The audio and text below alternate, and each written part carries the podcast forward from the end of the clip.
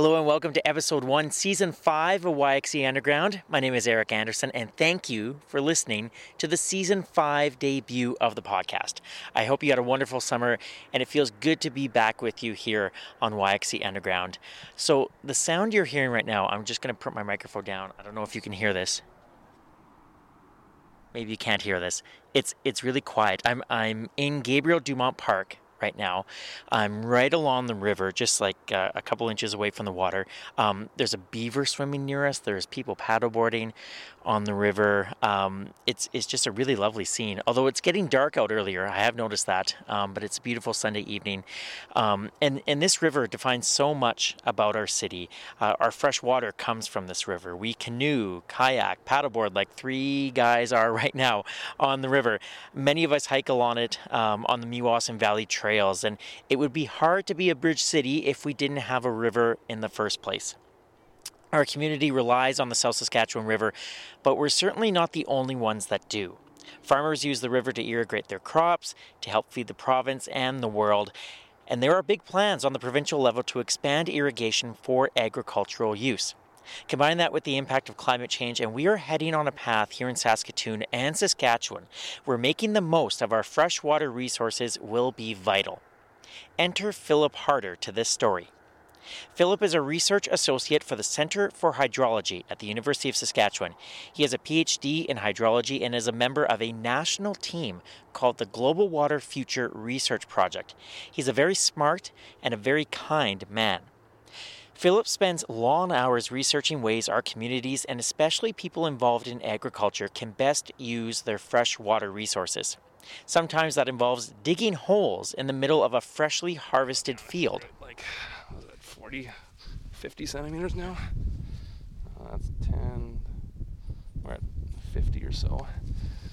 It is getting moister. Yeah. But at the same time,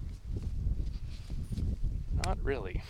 It's not really changing. Yeah. Um, the texture is changing, and and as I'm going, we're getting into more clays now. Right. So that's what's causing it to stick but the moisture hasn't increased. Right? Yeah. And so this is this is my concern right now. So we had a really big drought. We've had actually a number of years that have been dry.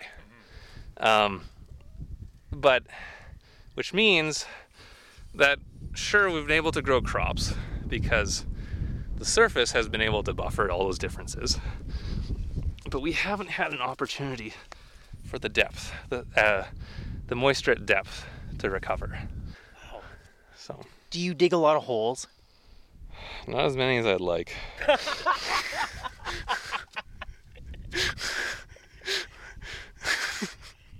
that was a great answer. Yeah. Well, it's you. Every time you do it, you learn something. Mm-hmm. And yeah, I don't know. You can never dig enough.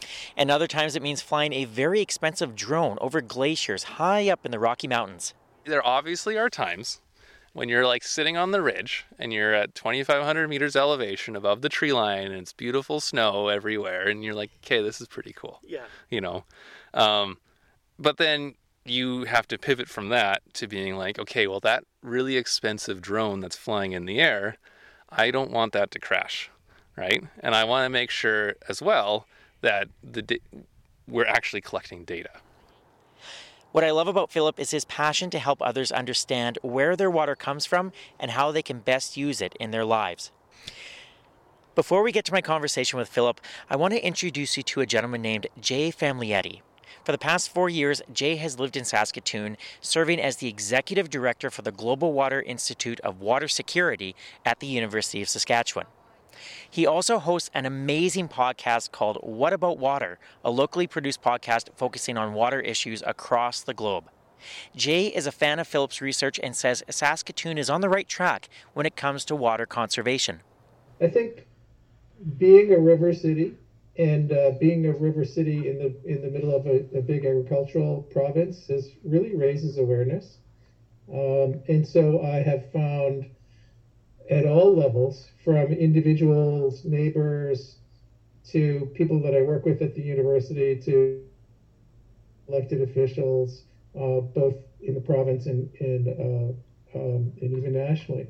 A great awareness um, and a great understanding. And I'll tell you, I'm super impressed. A couple of years ago, I started meeting with the city. I've only been here for four years. A couple of years, I started meeting with the city and uh, really uh, respect the work that's being done to manage our water, to manage it sustainably, and to plan for climate change. So overall, it's like an A plus relationship. You'll hear Philip's insights into Saskatoon's relationship with our freshwater in the first part of our conversation. But perhaps you're wondering how he became so interested in the world of hydrology. Philip's love of water started when he was seven years old. He grew up on a farm just south of Clavet, Saskatchewan, which is about 15 minutes southeast of Saskatoon. The farm relied on dugouts and sloughs to water its livestock.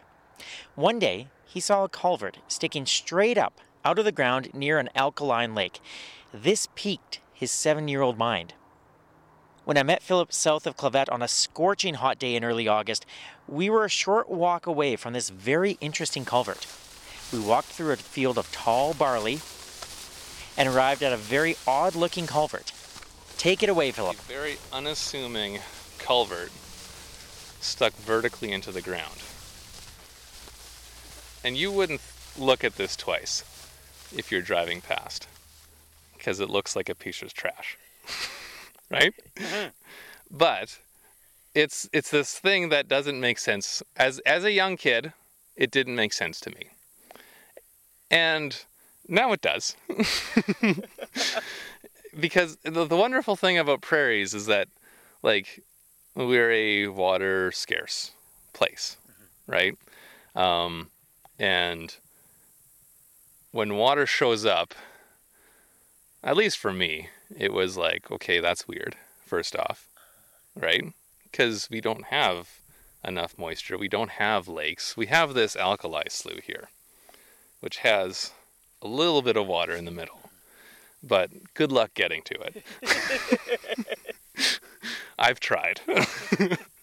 um, so, like, you know, we're we're here in the prairies and we're trying to live. We're trying to do agriculture, and you know, okay, water rain falls, and we can grow grass and we can go grow crops. We just walked through this barley.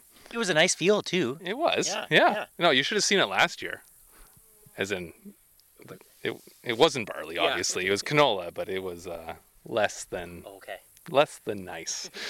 um, so like, how do we, how do we do this, right? Uh, and so rain is more important. You know, you need more rain more than just to grow crops. You need it to like feed livestock as well. Like you need to have sources of water for livestock for spraying things, right? So where where does that come from? And so we have a lot of dugouts, obviously, um, but here we don't. Uh, and if you look, so so that water, I'm gonna say, well, the water has pulled back because it's been super dry. Um, and we're looking at that maybe 200 yards out um, last year, we were started the year. This thing was lapping at the shores. You kind of see where that brown transition is. Yes. That's where it was last year. Okay. So it's really pulled back because we're in a dry period. Yeah. So everything's evaporating. Off we go. So yeah, and then right here, if you look into here, you have to look up and kind of peek over. But look we're looking into the culvert now. We're looking into the culvert. Okay. So. Oh yeah. Oh. So yeah, you got water down there, right? Yeah.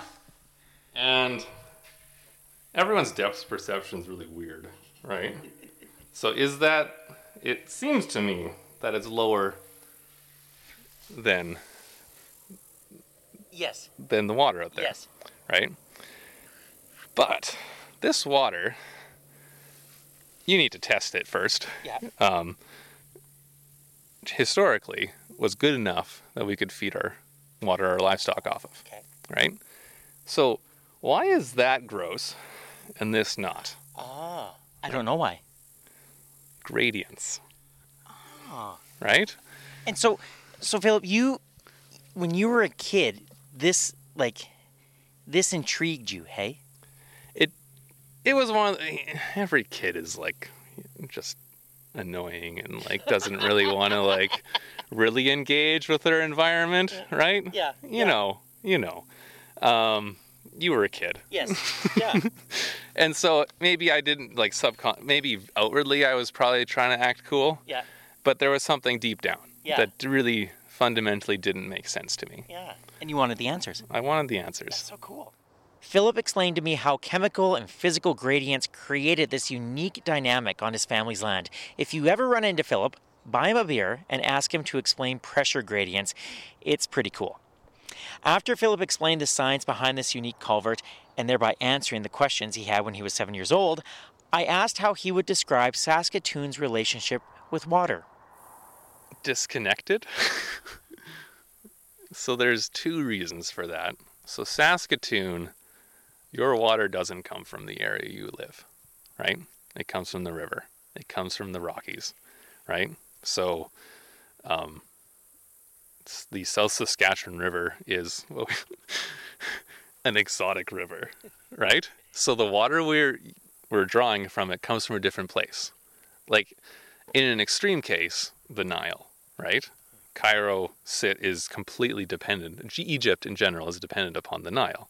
None of the water comes from there, right? It comes from outside.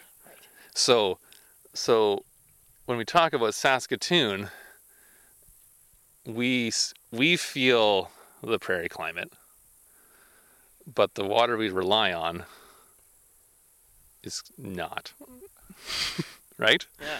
So here we are, we're just sweating away, right? And yeah, there there's a movement of water from well, you and me back to the atmosphere because we're sweating from all the stuff transpiring around us. It's just headed back to the atmosphere.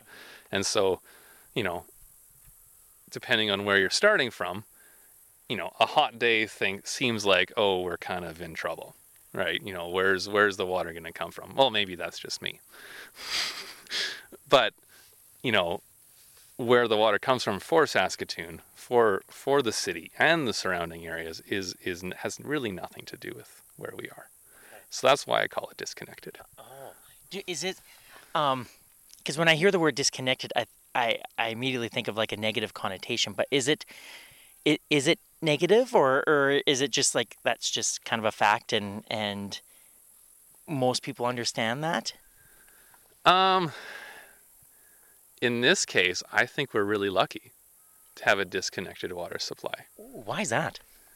Well, last year we had a horrible drought, right?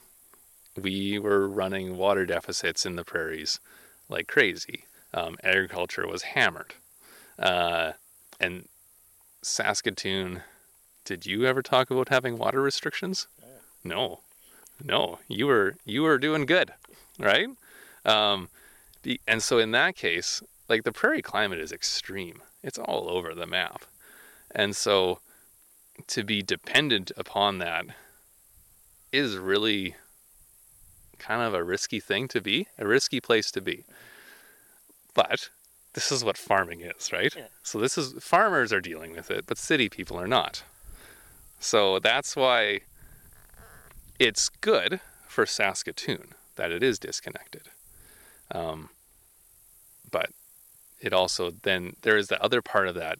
There's physically disconnected from from its water supply, but then it's also in a sense disconnected from some of the challenges that we're facing. Right. Did, did you see that la- last summer? The disconnection? Yeah. Uh I don't spend a lot of my time trying to like bridge urban rural divides. um but yeah, like you I don't know. So I, I'm living on an acreage, you know, between here and Saskatoon. Yeah. So um we we're, we're on city water, you know, and we have a well that we can water our livestock and off we go. Um and so it's one of these things of like we haven't really been put through the ringer on this one um, ever.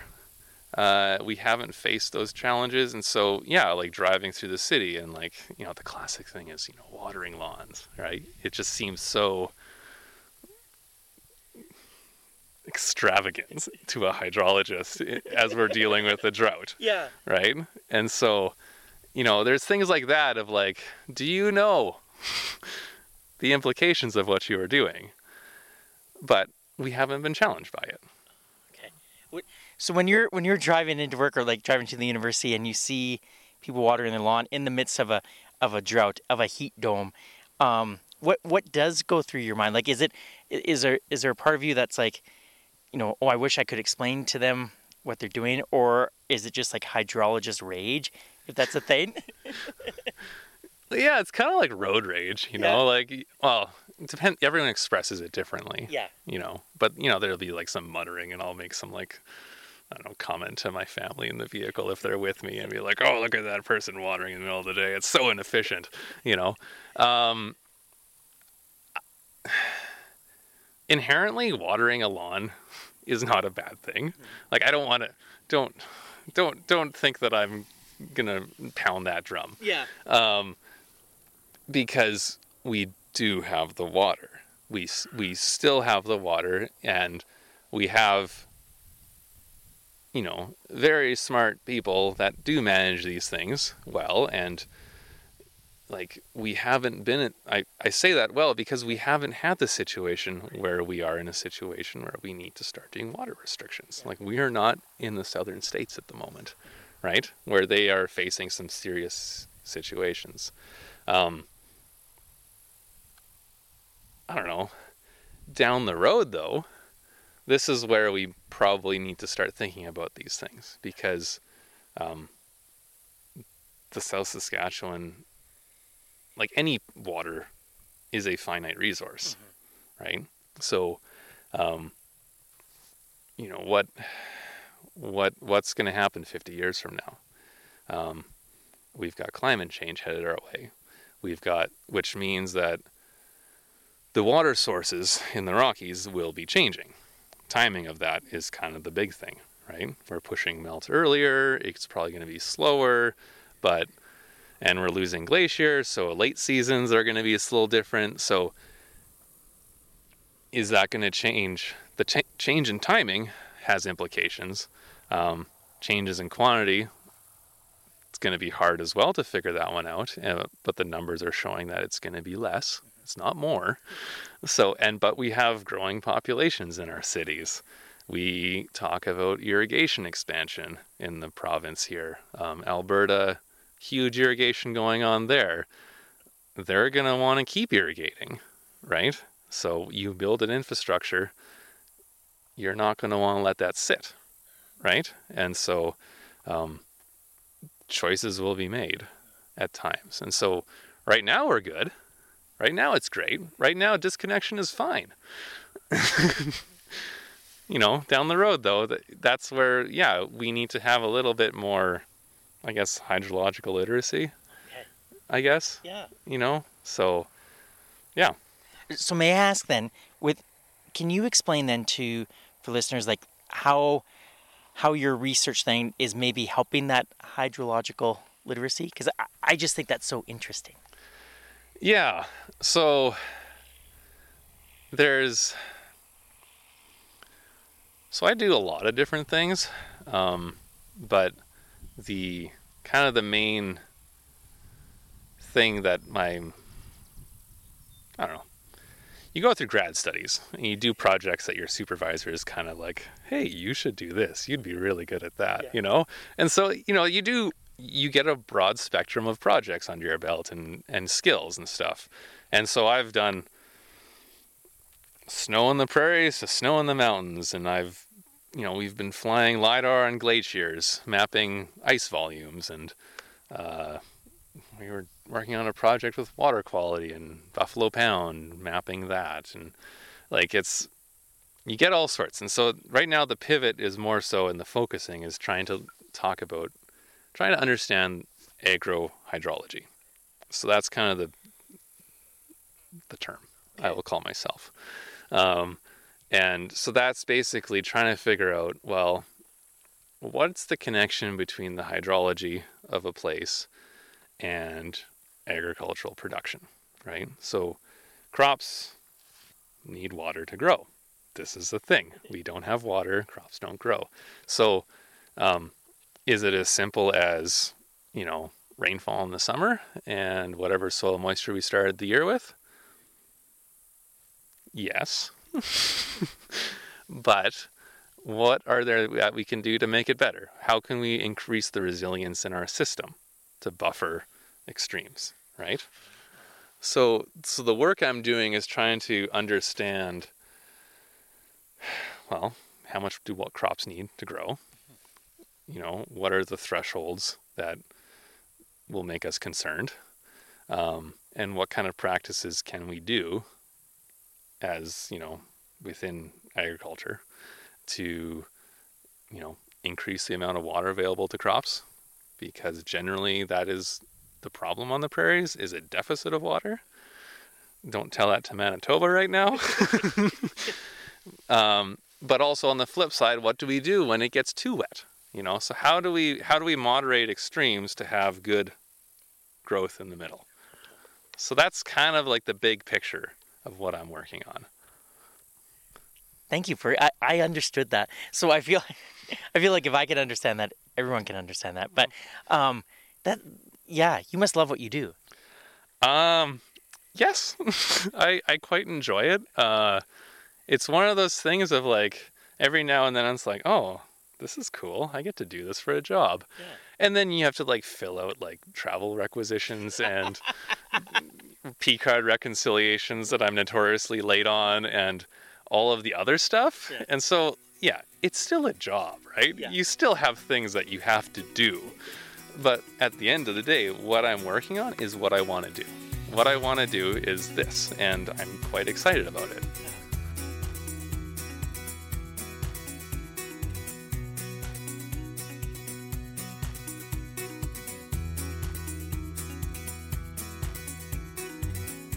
You're listening to the season 5 debut of YXE Underground. My name is Eric Anderson, and my guest is hydrologist Philip Harder. Listen and follow to YXE Underground on Apple Podcasts, Spotify, Good Pods, YXEUnderground.com, or wherever you find your favorite podcasts. And don't forget to leave a five star review if you like what you hear. You can see some great photos of Philip on his acreage taken by my friend Rana Andres on Instagram, Facebook, and Twitter. Simply search YXE Underground on social media.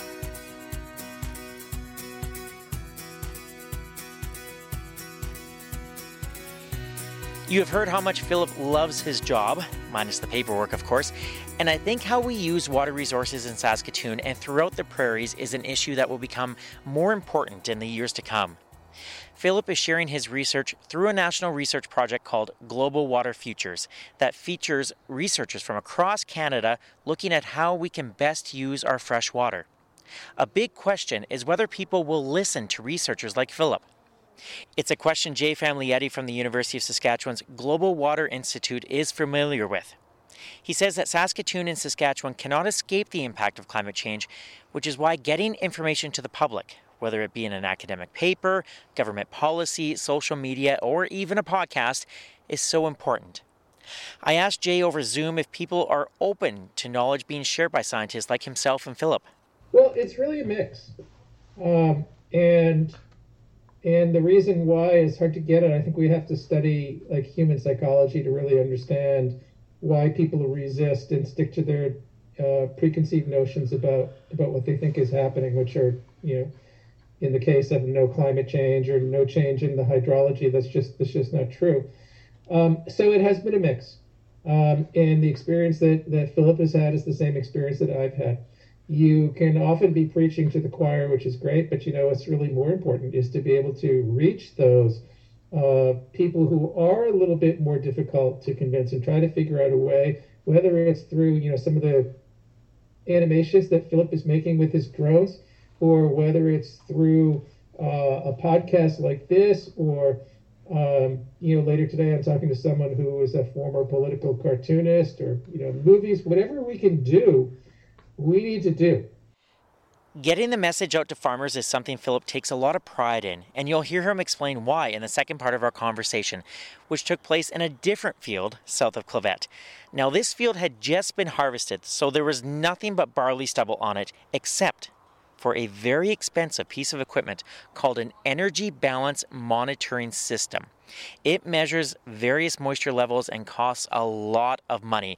I asked Philip if I could touch it. He wisely said no. I first noticed Philip on Twitter because he was visiting so many interesting places in Western Canada to do his research. As I carefully kept my distance from the expensive piece of machinery, I asked Philip where he had been on the prairies in the past few years to conduct his research. Well, social media is great for like projecting like very polished images and like everything is perfect and I think the term is toxic positivity. Yeah. So let's let's just name that there. Um, but uh, yeah, so I've been very fortunate to be a part of the water research going on at the U of S. Um, there's a lot that's been going on. We've funding wise has been very successful, and so we've had the last um, I think we're got a year left, and it has been Global Water Futures. So this has been this really big cross Canada effort to try and understand water and where it's headed for the for the country and and globally. And so my my my part of that has been really focused on kind of two things. One is all this agrohydrology. So we've we have all these sites near here where we're standing in this field by Clavet. Um, we've had sites, you know, we got a little bit further south down to Kenaston, but like I said, we can't. It's it's hard to do this, so we, we are limited in how far we can go with the scope. Um, but then another part of the work that I do, I do I work a lot with John Pomeroy, in who's the director of Global Water Futures, and he a large component of his work is out in the Rockies. So that's where um, I get to go and play in snow that is way deeper than what we have out here. Um, and so, yeah, and then uh, another aspect of my work is doing a lot of drone remote sensing. So I didn't bring any out today because it's kind of hot, and and drones, well, they have a tendency to overheat in these temperatures. Um, but yeah, so like a big part of that aspect of my work is measuring snow depths, for example. So I do a lot of that here in the prairies, but we also do a bunch of that in the Rockies. And so I've been very fortunate to be able to go out there, and we've got a research site in Fortress Mountain. Um, it's an old ski hill, currently cat skiing, uh, and we get to run around there and fly drones. And then, uh, yeah. Is, is that as much fun as it sounds? Uh, no.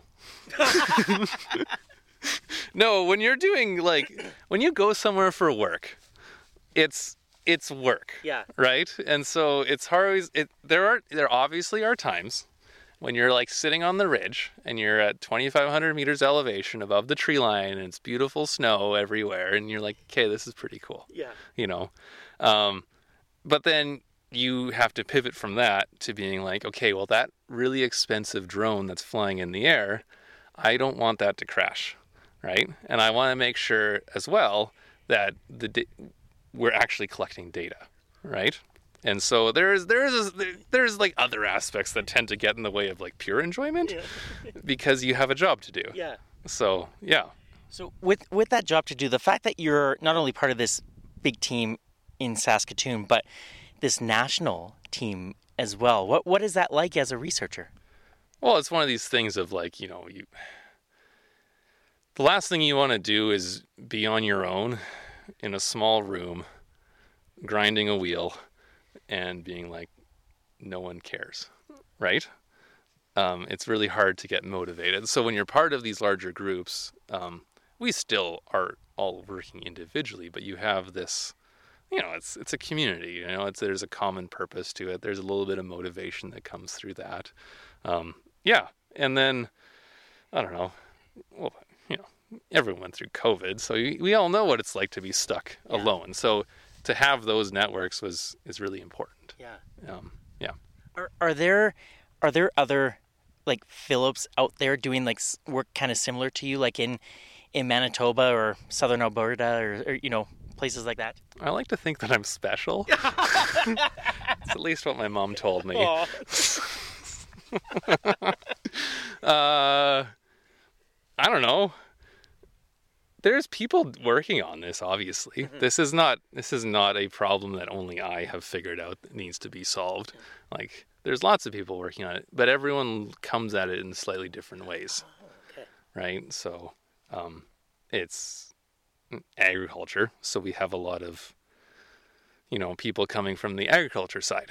You know, base their their fundamentals are soil science and, and agronomy and and, and those aspects. Um, but you know, for what I like to think is unique about where I'm coming from is I'm coming from the water side. So um, I think that these two worlds sometimes haven't talked very well to each other um, because we have different goals, right? But really, we no, we don't. We have the same goal. We want to understand the system, the environment, how it works. You know how it can be better. Yeah. Um, that that's really interesting because yeah, um, you're not the first guest to say, and not, not in, in terms of this topic, but like in in various aspects of you know whatever it is they're doing. You know, you're maybe trying to work with someone who, on the surface, it looks like you have different interests, but really at the core of it, you're you have the same interests at heart. You should be pulling in the right direction. Mm-hmm. So it sounds like that's what you're doing. Oh, you try to. Yeah. I don't know. It's it, it that that is what I hope to do. Yeah. Yeah. Yeah. Uh, there's it's this all. It comes down to like, um, the more we know, the more we can share, the more we can work together. You know, there's there's only good things happen from that, right? Right? Yes. Yeah. totally. you know, so yeah, like uh, I, am I'm, I'm I've been quite fortunate. Like so, I'm I'm clearly sitting in the academic world. Um, I have very little, um, say like. I have the essence of academia is to learn and to share your knowledge and disseminate. You can obviously still have like a lot of competition within that because like I want to be the first to learn this, yeah. right? Um, and I want to put my name on these things. But like, if I learn something, I have no reason not to share it, right? And so I feel like I've been very fortunate in that aspect, is that I've been able to do that, um, because it's been this place where I can learn how to do what I do. Yeah. Um, it makes me allows me to have connections and allows me to jump between various groups who who are interested in water. So I get to talk to you you know, coming out and doing some podcasting. Yeah. And here we go. Yeah. Right? Or I can go talk to a farm group or a agronomy business or I can go to an academic conference, right? Like these are all different places that um, need this knowledge, and I am able to do so. So that's that's very, I don't know. I'm very fortunate in that aspect. So with your with your knowledge that you are you are accumulating right now. Um, what what do you what do you hope people will take away from it? Whether whether they are farming around Saskatoon or whether they're you know living you know just off of Broadway in Saskatoon mm-hmm. or something like that. What what do you hope people will take away? And, and that might be a tricky question because I know you're still doing some of the research. But like, what do you hope people will take away? Um.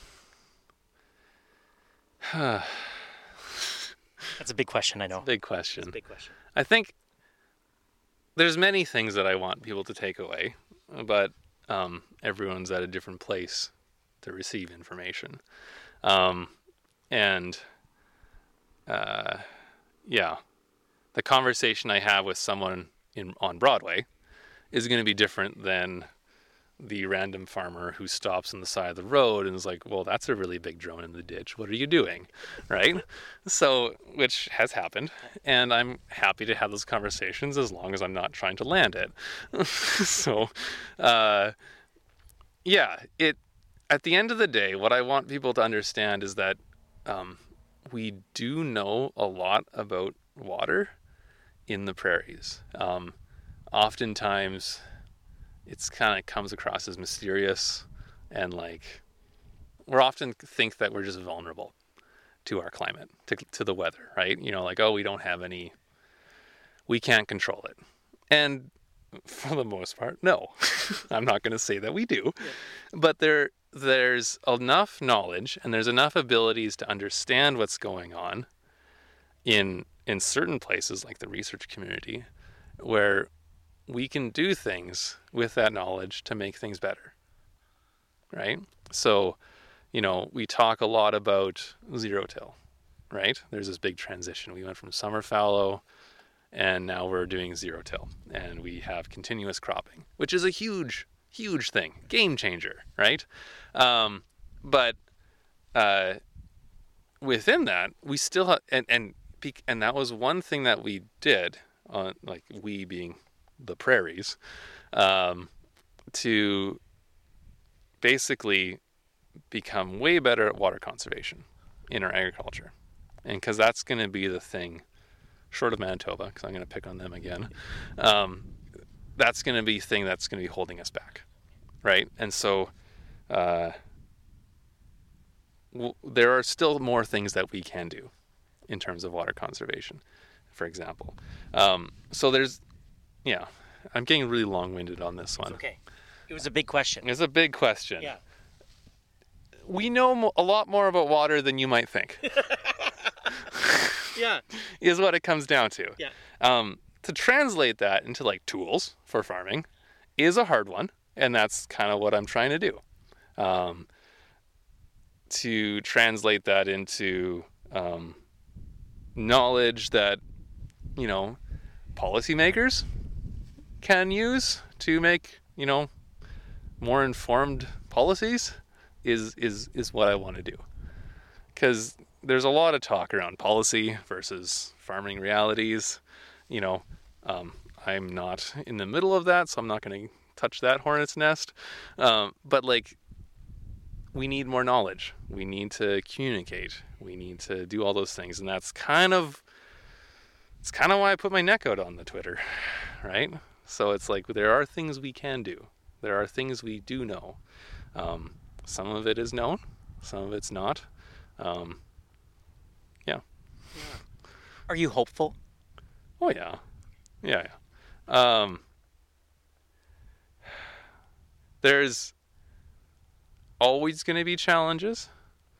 Um, you look at the history of agriculture on the prairies; it has not been smooth. We're still here. Uh, what's to come next? Um, it's gonna also have challenges, right? We're gonna have this is like this big unknown is like what what climate change will do right and you know we can look at global models and it says certain things but you know what does that actually mean to us because there's a lot of nuance to the prairies that global models don't capture right and so like i haven't talked at all about winter to you No, you haven't. It's hard to picture winter when it's 36 degrees and we're standing in a field and and I'm emitting so much lawn radiation, long way lawn wave radiation because Yeah. I'm cooking. But yeah, yeah, no, you haven't mentioned winter. Yeah. No, it's like this this thing that makes the prairies completely different, right? And so we need we need to integrate that kind of stuff into our understandings because there's things in there that we can do that can make the summers better in terms of water, right? How we how high we cut stubble changes how much water is available to, for plants in the summer, for example. Like there's this whole system that we have that we can think that we're subjected to, but really it's kind of at our disposal in some ways to try and I don't know. I, this this sounds very anthrocentric to manipulate. I don't want to say that we can, but there's things that we can tweak. Yeah. Right? So we can change how much snow there is on this field. Will Mother Nature translate that into a specific amount of additional crop being grown in the summer? Well, probably not. But there's things that we can do, right? So there, there's there's all these things that I kind of get excited about. So Philip, thank you so much. It, it has been an absolute pleasure spending a Friday afternoon with you, and and I I so I so admire the work that you do, and I can't wait to see where your research goes. So thank you. you're welcome. I'm also curious where it'll go. so yes.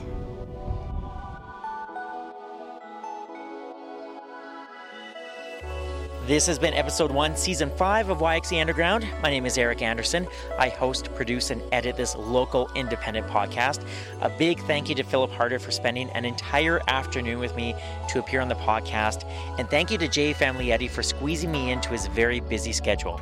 His podcast is called What About Water, and you should really listen to it. Listen and follow the YXE Underground wherever you find your favorite podcasts, including Apple Podcasts, Spotify, Goodpods, or on the website yxeunderground.com. And that's where you can find every single episode of the podcast. And if you like what you hear, please write a review. I would greatly appreciate it. Don't forget to find YXE Underground on Facebook, Twitter, and Instagram. You'll see some lovely photos of Philip Harder taken by my friend and pro photographer, Rana Andres. Thank you for all of your help, Rana. I also want to thank my cousin, Andrew Dixon, for creating the theme music to YXE Underground, and Saskatoon's Danger Dynamite for creating and maintaining the website. If you need a website built, Danger Dynamite are the people to see. Now, before I go, I would like to acknowledge that these interviews were conducted on Treaty 6 territory and the traditional homeland of the Metis. YXE Underground is a production of the Salt Salthammer Production Company. My name is Eric Anderson. Thank you so much for listening, and we'll talk to you soon, Saskatoon.